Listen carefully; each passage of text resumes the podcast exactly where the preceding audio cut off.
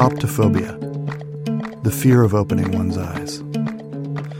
This podcast is dedicated to encouraging you, our listeners, to move beyond that fear, to solve riddles they don't want us to unriddle, to investigate supposedly ironclad truths, to unearth evidence buried for so long they believed it would stay buried. Season 4. It's likely you've never heard of the most important movie of 1989. That's because in the end, Relentless was just another forgotten 1980s slasher film. But director William Lustig's original plan could have changed cinematic history forever. Lustig flavored his movie with enough subliminal messaging to spark mass murder by hundreds of wannabe serial killers sitting in the nation's theaters that summer. Why didn't it work? And why is Lustig still taking lunch meetings in Hollywood rather than rotting in jail? This season on Optophobia, we'll track down the distortions, the assumptions, the omissions. Are you bored by the lies? Open your eyes. Hi, everybody. I'm your host, Herb Tarlek. This season, we're discussing the amazing backstory about the 1989 serial killer movie Relentless. If you're new to Optophobia or want to learn a bit more about the context behind this season, check out episode one from last week. Regular listeners will recognize our guest today from season one and his theory about how the Kagnew Station towers controlled the world's electronics, including toasters. But before we talk to Dan again, I want to welcome my co host for this week, Jeffrey Dahmer. Thanks for hitting the L. Yeah, I'm going to try to keep doing that as hard as I can. Yeah. How's your week been? I spent the week in kind of emotional recovery. I asked a, a woman out at uh, Hollywood Video because she came in and asked for an actual movie instead of trying to see the movies in the back. And I thought, oh, she must be normal. But as soon as I told her my name, she kind of got cold on me. You know, I was going to ask you about that. We didn't get into it as much uh, last week, but your name is spelled very closely or very similar to the famous Milwaukee cannibal serial killer Jeffrey Dahmer with an H. Yeah. I'm just wondering how if that's presented. Can you not put the L in his name? Da- Dahmer. You kind of put the L in his name, and this is the thing I've been fighting my entire life. How would you pronounce his name? Dahmer. Da- that's sort of Milwaukee. It sounds like Wisconsin. Well, it's an H. It's it's Jeffrey Dahmer. Dahmer. Dahmer. Mine is Jeffrey Dahmer. It's completely different. I don't know why people don't understand this. You know, it's spelled a teeny bit differently and it sounds very similar. So what what kind of issues is that presented in your life? You know, just, you know, everyone when they're a kid has uh, you know, issues with like uh, teachers calling your name or like, you know, kids can be cruel. But I've tried to date and, you know, people are turned off as soon as they see my name because most people just see Dahmer and they think, "Oh my god, it's the guy who killed people." And I'm like, that's one a different last name and two a completely different person. Do you do you have any idea what it's like to live your life in some other person who wasn't even alive during, when you were alive? Do you think psychologically it's had an effect on who you became as an adult? I mean, my therapist thinks so. How so? Well, uh, when I was a kid, uh, I went through a couple of different pets. When you say went through pets, do you just mean that they died a natural death? Yeah, they they died naturally after I had a talk with them. I remember I had a cat that would argue with me. Um, I had a parrot that would um, just always had to have the last word, and I didn't like that. And I had a uh, a husky that would always howl at the moon, and um, yeah, I, I, I try and sleep at night. So when the dog kept doing that, and I was not getting a, a lot of sleep, so the the dog passed away from um, not getting enough air to its wind to its windpipe. Yeah, actually, we don't we don't have to talk about that too much. I don't think, but just the the, the pets have passed away from natural causes, um, and so yeah, it's had a it's I've had a lot of things. I think psychologically, just kids used to call me um, they, at lunchtime. I'd sit alone, and people would throw stuff at me, or like someone would like draw a picture of ribs and say, "Don't these look tasty?" And I'm like. I actually they do because they're actually pig ribs, so that does look tasty. But then they they'd write like, "Oh no, these are human ribs," and I'm like, I'm not that person. I'm not a cannibal. I'm just a kid. Was was it a problem when you applied for your job at Hollywood Video? No, they kind of preferred that I be have a weird name. They like that. Um, they said that uh, that would help sell um, videos. Um, you got to understand, it's the last Hollywood video that's in existence, and they don't get talked about. People only talk about the last blockbuster, and they don't talk about the last Hollywood video. So when I came in, they're like, "Is your name really Jeffrey Dahmer?" And I said, "It's different." And they go, "No, we know, but it's close enough to draw people in." So for the first month that I worked there, they actually had my picture in the window that said Jeffrey Dahmer works here. And people would come in and say, "Oh my god, you're Jeffrey Dahmer?" And I said, "Well, yeah, but it's not the guy." And they said, "Whoa." I thought I thought they caught you, and I'm like, "Jeez, it's high school all over again." It sounds like the recent when you met this woman who came in recently. Yeah, you thought she was normal. Like it sounds like it might have been the perfect situation because she came in to meet kind of a celebrity, and yet she was kind of turned off. Oh, oh no, she didn't come in to meet me. She came in to actually rent a video. I just she didn't ask for uh, one of the videos in the back, if you know what I mean. She was actually looking for a normal video. She was she came in to rent. Along came Polly, and I thought anyone who likes Ben Stiller and Jennifer Aniston's got to be pretty okay. And so I, uh, you know, you, you miss 100% of the free throws you don't take. Um, so I, um, I asked her if she liked to get coffee, and then she, she saw my name tag, and uh, that was the end of that. Your name tag has your full name. Yeah, I'm, and I brought that up. I said, "Why are we putting our full names on on the name tags? Can I just go by Jeffrey in the store?" And they said, "Well, everyone else can put their first name, but you have a famous name, so put your full name." And I again, stress to management. It's not a famous name at all. I'm I'm the only Dolmer who's ever actually had a stable job who graduated college. Like you're thinking of Dahmer. Right. It's different. Well, hopefully you get more chances.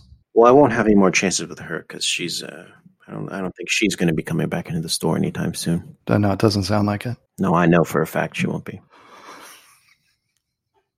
Unfortunately, this week's guest, who we had scheduled, Nellie, Ohio based storage systems designer Giles Forncate, was unable to make it today. Earlier this week, he bid on an extremely rare Buck Taylor doll, the serial killer played by Judd Nelson in Relentless. Giles emailed yesterday to let our producers know that the eBay auction was set to start at the same time of our taping session today. And so he was going to have to be monitoring that auction. So we'll try and get Giles on the show another time. But we were really lucky to set up an interview at the last minute with a friend of the show joining us from his home in upstate New York, Dan Hammer is with us again. Dan, welcome back to Optophobia. Hey guys, thanks. Uh, thank you so much for having me back. I had nothing else going on, so I, I was wide open to do this. Well, it's we really appreciate you taking the time. I'm wondering if you can maybe just remind our listeners and uh, anybody who's new to the show what you do in in upstate New York. Sure. Yeah. You know, I, I do this a lot. I, I slate for the camera. So this is what it feels like. Uh, my name is Dan Hammer, currently not represented by anyone. Five foot seven male from upstate New York, actor, director, producer, writer, and friend. Dan Hammer. So the last time we talked, you were hoping to get some acting work. Uh, it sounds like maybe it's been successful uh, over the last year since we talked. It sounds like you're doing a bunch of things, a lot of projects. Well, you know, it, it, it was a lot of me creating my own spaces, my own work, and surprisingly enough, somehow that dried up. You know, sometimes it's like you go to the well too many times, and it's like, oh, I'm all out of ideas, and now I'm really out of work you know the business put me out of work and then i feel like i put myself out of work. So you know for a while i was feeling pretty uninspired and you know i didn't really have too much going on um, other than some late night stuff i had to work on. So you know i was just kind of going around movie stores and stuff like that, checking out movies, seeing what was going on. You have movie stores in upstate New York? Oh, there are so many movie stores. Oh, wow. There's a lot. When you say movie stores, do you mean the video stores like Hollywood Video, or do you? Yeah, it's it's slightly different. It's you go to a movie store and they tell you what movies there are out there. Now you can't actually rent any movies there. They don't have any DVDs or anything like that. So they just they say like, "Hey, you could go see this movie," and I say, "Okay, that sounds great." And they said, "Okay, go home." And then you can get online somewhere and you can like buy it or download it or something like that and then you can watch it and then you pay them you know whatever it is like 15 bucks or whatever for that kind of service That seems like a crazy business model. People have to come to the brick and mortar just so you can tell them go back home and look it up online to find it. i mean i can't think of another way that i would know what movies are out there or be able to make a decision what movies i was going to watch without that I don't know, Dan, do you have a phone? do i have a phone? No i do not have a phone. That's the first way people can listen to you. They literally can listen to you. They hear your voice come through. And i'm not letting anyone listen to me especially the government or people i know. Oh, okay. That's why you okay, you're one of those people. that's right. Dan, when you were here last, we also discussed what may have happened to your former fiance, Tracy. Mm-hmm. Maybe you can remind people of that and tell us if there's any updates about what happened to her or where her whereabouts. Well, first of all, I want to say RIP, but she is still missing. Why would you start with that then? What's that now? Why would you start with RIP if she's just missing still? You know, I feel like it's just a nice thing to say when, you know, When someone's missing? yeah, when there's someone that you love and you don't know what's happened to them or something terrible may have happened, you say, you know, RIP. Okay. They're still missing. Who knows what happened to them? But yeah, I'm still searching around, you know, checking around, looking at other cars and stuff like that, you know, knocking on doors saying, Have you seen this person? and putting up some posters and stuff like that. But to be honest, I don't really have any leads at this point. The police, uh, to be honest, they will not stop calling me, and I don't have a phone. so, it, I mean, it really is. It's a new level of harassment because they feel like they have some what they say leads on the case, and I don't know. I don't really understand where they're getting these leads from or why they think that I'm involved in some way. But they, I tell you what, they they Or, want or how they got or how they got your phone number if you don't have a phone. Yeah. So here's what I think. You know, they when they were taking the details down, I kept telling them like, I don't have a phone number. You're gonna have to come to my house. And they're like, Where's your house? I'm like, I move a lot. Who cares? And then I realized that when I was putting up posters for my missing wife, I put my phone number on it, which was a mistake. Oh yeah. And it says, please only call me if you have leads on this missing woman. So I guess technically they are following the rules, but I really feel like they're abusing their power here by calling me so often and saying, Where were you on this night? What were you doing with that shovel? Yada, yada, yada, that kind of stuff. Dan, I mean, I don't know how many like crime movies or horror movies you've seen, but like in in real life, ninety eight percent of the time, if a significant other goes missing, it's their spouse. Yeah, 98%. So Are you saying you're you're you should be included in the two percent? I am part of the 2%. That's without a doubt.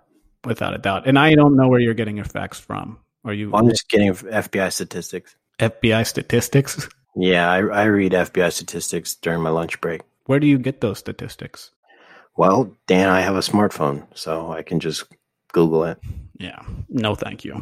I don't need my phones to be any smarter than they already are. Let's take a quick break and we will be right back with our guest this this week, Dan Hammer. Hey, Optophobes.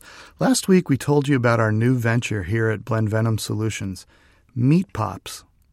If you're a regular listener, you may have noticed that we didn't have any sponsors during season 3, Covfefe 19. That's because we were dealing with some lawsuits, some fines, and a tiny bit of prison time.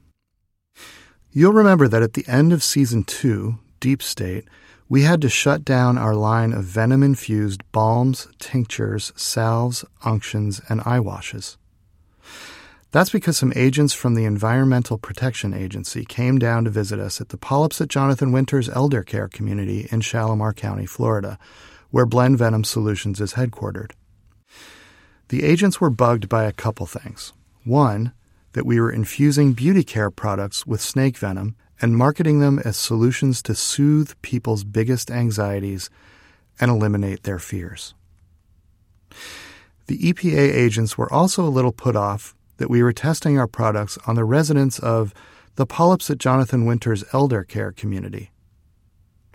At the same time, some of the retired attorneys at the Polyps at Jonathan Winter's elder care community were helping us fight a class action lawsuit claiming Blend Venom Solutions, quote, traffics in substances dangerous to living organisms when applied internally or externally that destroy the action of vital functions and prevent the continuance of life.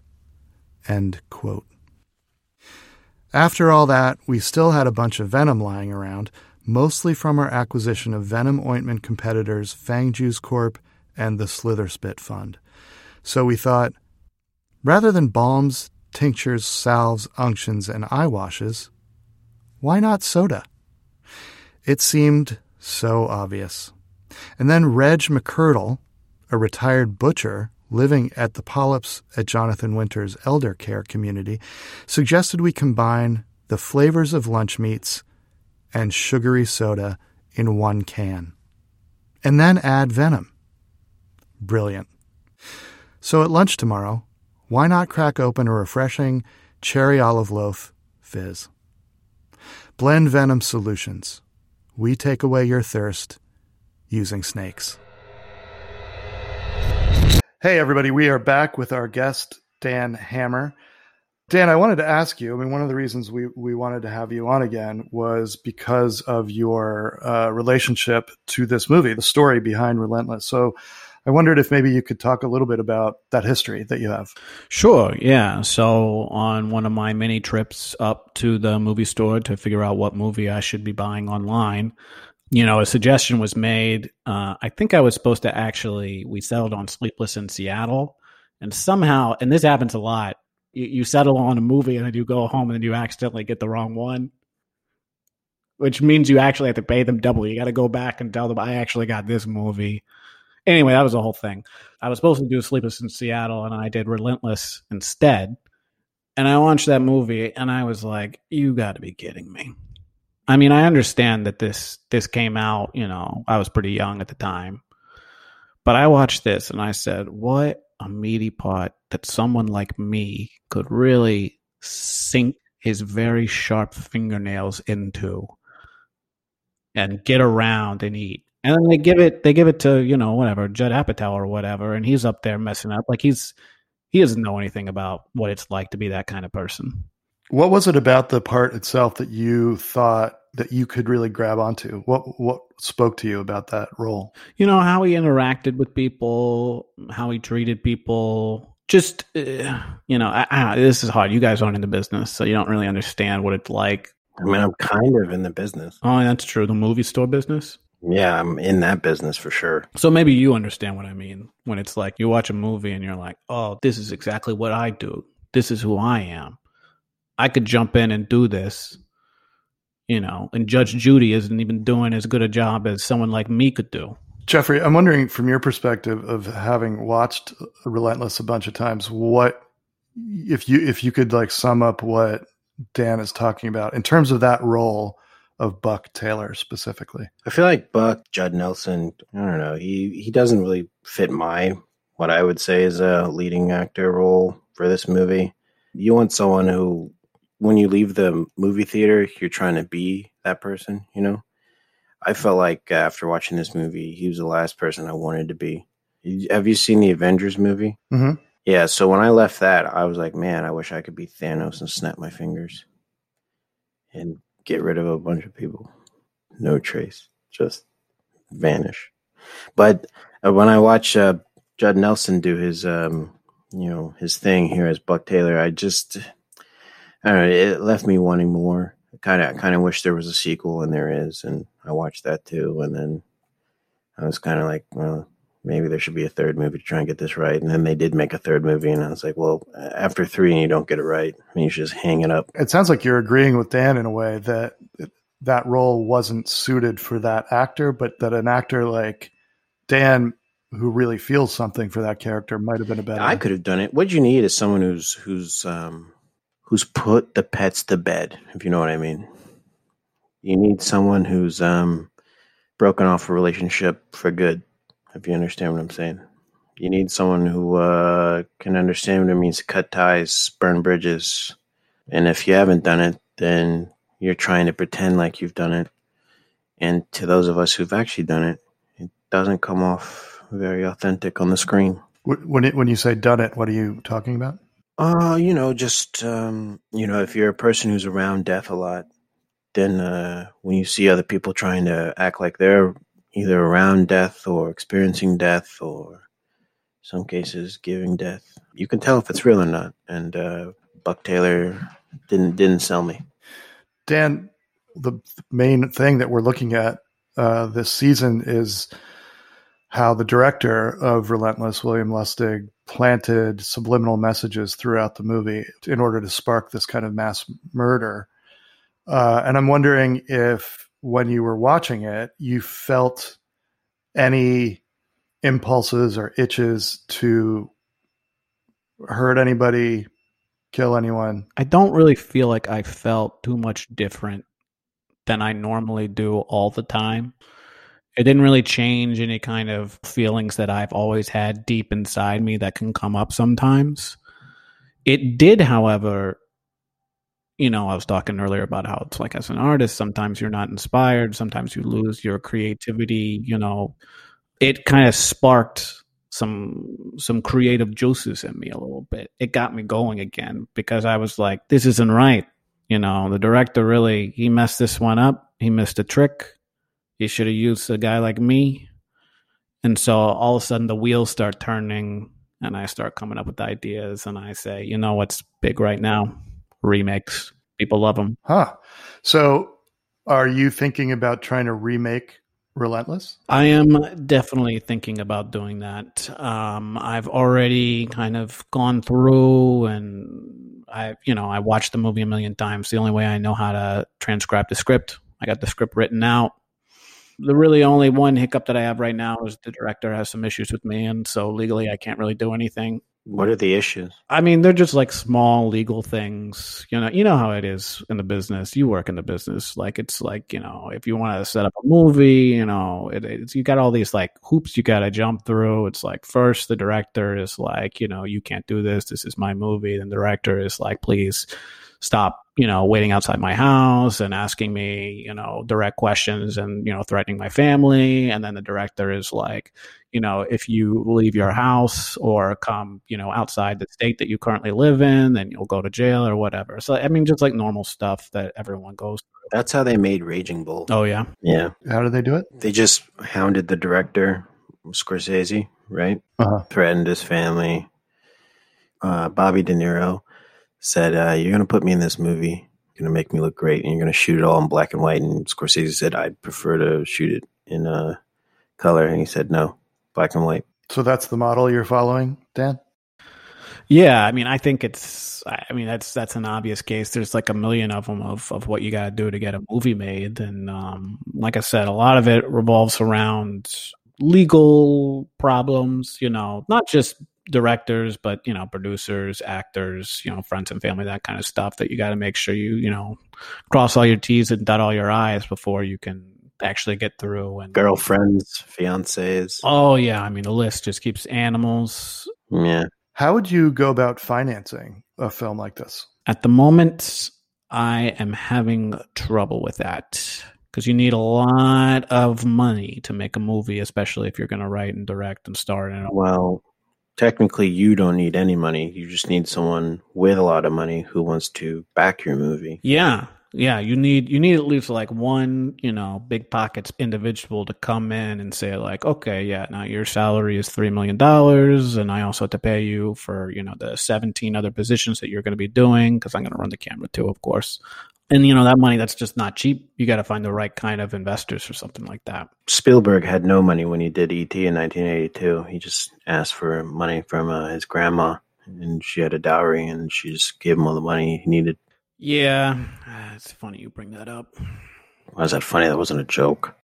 I mean no it's i mean just it's just kind of ironic because you know the one person that i know that has money is my mom. And you know coincidentally I did ask her for the money. What'd she say? I don't remember all the specifics of the conversation, but so, I don't know something about how you know lack of talent or something like that, or delusional and all these kinds of stuff. That I mean, it's just you know a repeat of the kinds of conversations we normally have. You know, the I don't really remember exactly how the conversation ended, but it felt like maybe you know, based off of where we left off, it wouldn't be possible for her to get me the money. Dan, you mentioned before that you had transcribed the movie in order to get the script. So that sounds like what you would be making is a literal, like word by word remake of the first Relentless, reimagining, a reimagining of of Relentless. I'm wondering if you would, if it were up to you and you did get the rights, uh, if you would include all of the subliminal messaging that William Lustig included, and that is what's controversial because he was clearly trying to spark some kind of mass murder. So that is something that I was considering because you know you want to stay true to the original you know piece, even if you think it's a piece of garbage and in my case, I was like, okay, so there's got to be some kind of subliminal messaging in there. And so I was thinking maybe some of my own original songs can be the score underneath. And within that, there'll be some kind of messaging, you know, a lot of stuff on the lines of like, you know, put me in your movie, help get me out of here, pay for my legal fees, things I feel like should be in there that should get out to a wider audience. And that was one thing that came from your first Optophobia appearance that got the most feedback from our listeners was how beautiful your singing voice was. So that makes sense, I think, that you would try to score the movie or contribute your own songs to the movie because clearly you have a talent. Thank you. Thank have you. Have you spoken to your mom since you guys had that argument? Um, not really. It ended kind of abruptly. And I don't think I will be speaking with her anymore. Oh wow. You're going to cut off communication with your mom? I think in a way it's already cut off. I don't think she's going to be communicating with anyone. So I think yeah, I think in a way it's, you know, it's it's done. Yeah, my therapist said it's actually a, a pretty bad thing for me that I haven't had a a good childhood growing up with my mom because uh, the Munchausen syndrome, and um, it's kind of led me down a path. She said, "Your mom said that." No, no, my therapist. My therapist is not my mom, Herb. Okay, I'm not going to entertain those jokes anymore. I was going to say it's good to clarify that though, because sometimes it can be confusing. I've been told I'm not allowed in therapy office. My mom is not my therapist. My therapist does think that my fractured relationship with my mom has kind of shaped my personality, not for the better. So, if you have the opportunity, Dan Hammer, I'd say reconcile things with your mother. Um, I mean, I'll do the best I can. Don't do the best you can. Do it. Trust me, it'll be for the better. You know, I think what'll make me feel better is if that money does somehow come my way very soon. You know, I feel like if I get that, that'll, you know, put a spring in my step. And then all of a sudden it's like I kind of, you know, the wheels are going, I'm getting my movie going. And then I can feel like a sense of forgiveness because I feel like at that point, if the money is there, then I will feel like my mom helped me in some way, even if she. Yeah. If she sent the money, she like you guys might not be talking, but she still supports you. Yeah, if she sent the money or if the money got to me some other way, yeah, whatever it is, I think I would be in a better place. Yeah, I think so. Jeffrey, I have a question for you. What knowing the retail market the way you do for movies? Yep. Uh, I wonder what you would tell Dan about the promise of a remake of Relentless in terms of sales. Yeah. Uh, so one of the big rules when you're doing a remake of a movie or reimagination is uh, it still has to feel like the original. So you can't stray from that formula, even if it kind of feels like creatively you're being put in a box.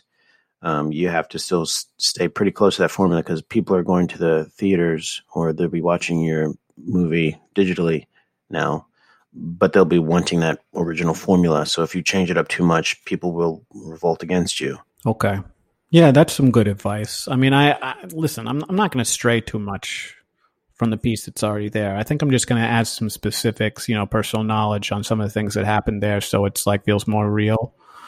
I, I might even shoot it around my my house. Don't do that. You know, just some on location shooting. Don't do that. You you got to shoot it in L.A. Okay, these are two Los Angeles police detectives, so you got to come to LA, shoot in LA. People can tell if you're shooting it in upstate New York. I can't go to LA. I can't. I can't go there. Why not? somehow the cops, and I don't know how this happened, but it seems like they've they've implanted something. That's what I think. They've implanted something on me. So the second that I leave my house, there does seem to be a lot all around me, asking me questions. Where's this person? Where's your mom? That kind of stuff. And it's just like, No. They just won't leave me alone. There's no way I could go over to LA and you know shoot a movie the way that I want to shoot it. So that's why it's all going to be shot inside my house, specifically my room, and sometimes in my basement, my backyard. Okay, well, just get ready. There's you're going to have a lot of angry fans. Dan, uh, we have to wrap it up, but I have one more question for you. I wondered if you know how in some remakes uh, they bring back the actors who were the main characters, but they put them in kind of supporting roles. I'm wondering if you would think about hiring Judd Nelson as a cast member, even though you would be playing the main serial killer, if if you would cast him as some kind of supporting role. That's a good idea. I wish I had thought about that. Like, I, I honestly, I wish we had done this two days ago. Because I, at this point, he definitely can't be in the movie. Why not? He's just, there's no way he's ever going to be in a movie again. It's just not going to happen for him. In any movie? Yeah, any, well, yeah, most movies, pretty much. Yeah, I mean, How do you know that he's not going to do any movies? And do you know his agent or something? I have from a reliable source info that Mr. Judd Apatow is missing. So Judd Nelson. Well, uh, well, him too. Actually, you're right. Both of them are missing right now. Um, oh, completely unrelated, but it, yeah, he's he's missing. So I don't think he'll be able to. I don't think he'll be able to make it to the movie because I think it was around the time that I watched the movie. A couple days later, he went missing. Jeez Louise. That's a shame because he could have been. It could have been fun to see him in a small role in the movie. Yeah, I mean, I wish I. That's a good idea. I wish you know. I feel like I probably could have kept him around, got him around into my house to play that part. You know, eh, maybe what I'll do is since I'm going to play all the parts in the movie, um, I will play Judd Nelson doing a cameo of another character in my remake of the movie. I think that would be fun for the audience. Oh, that's cool. Yes. Do you do a Judd Nelson impression? Oh, absolutely. Of course I do. And can we hear it? Sure, sure. Do you have like a, a line or something that you want me to say? Sure, I'll give you a line from the movie. What are you doing, Buck? Oh, oh what are you doing, Buck? No, that's okay. So what I did was a character talking to uh, Judd Nelson's character, Oh, Buck Taylor. okay. So his response is whatever I damn well please. That's the response Buck says. So I'll do it again. What are you doing, Buck? Oh, just oh, whatever I damn well please. That is spot on. Thank you. Thank you. That's amazing. That's actually pretty good. Yeah, you should do that. That'd be, that'd be pretty cool to see you doing Judd Nelson in the remake of Relentless. Thank you. I think it is a good idea, no matter what my mom said. Okay, well, we are going to have to leave it there for now. I want to thank our guest this week, Dan Hammer. Thank you, Dan, for coming back to Optophobia. It was a great, uh, it was great talking to you again. Of course, thank you so much for having me. And my co-host Jeffrey Dahmer. Great to see you again, Jeff. Yeah, it was. A, it was good to see you too. Please join us next week when our guest will be Regina Jerp, a herring farmer from Calypso, North Carolina, who worked in craft services on the Relentless set and says that director William Lustig demanded that walrus blood be available to any cast or crew member who needed refreshment.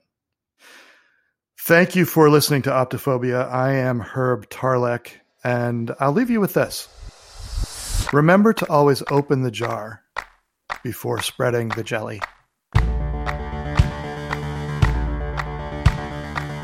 If you've got a connection to Relentless, we'd like to hear it. You can find us on our website, optophobia.org, or on Twitter, Instagram, and Facebook at, at optophobes. And please subscribe and rate the show if you like it. Thank you to Reeves McElveen, who played Dan Hammer. Reeves performs with his improv teams Nixon and Colossus at various improv theaters in Washington, D.C. Thank you to Jamal Newman, who played Jeffrey Dahmer. Jamal performs with Lena Dunham, a Washington Improv Theater house ensemble, and Nixon. You can follow him on Instagram and Twitter at, at Hello Newman. and find him at jamalnewman.com. Optophobia was produced by Tim Townsend. Music was composed by Bart Warshaw. Cover art by Claire Smalley. Additional website art by Nicole Bennett. Website by Chance Griffin. Thanks for listening. Until next week, keep them open.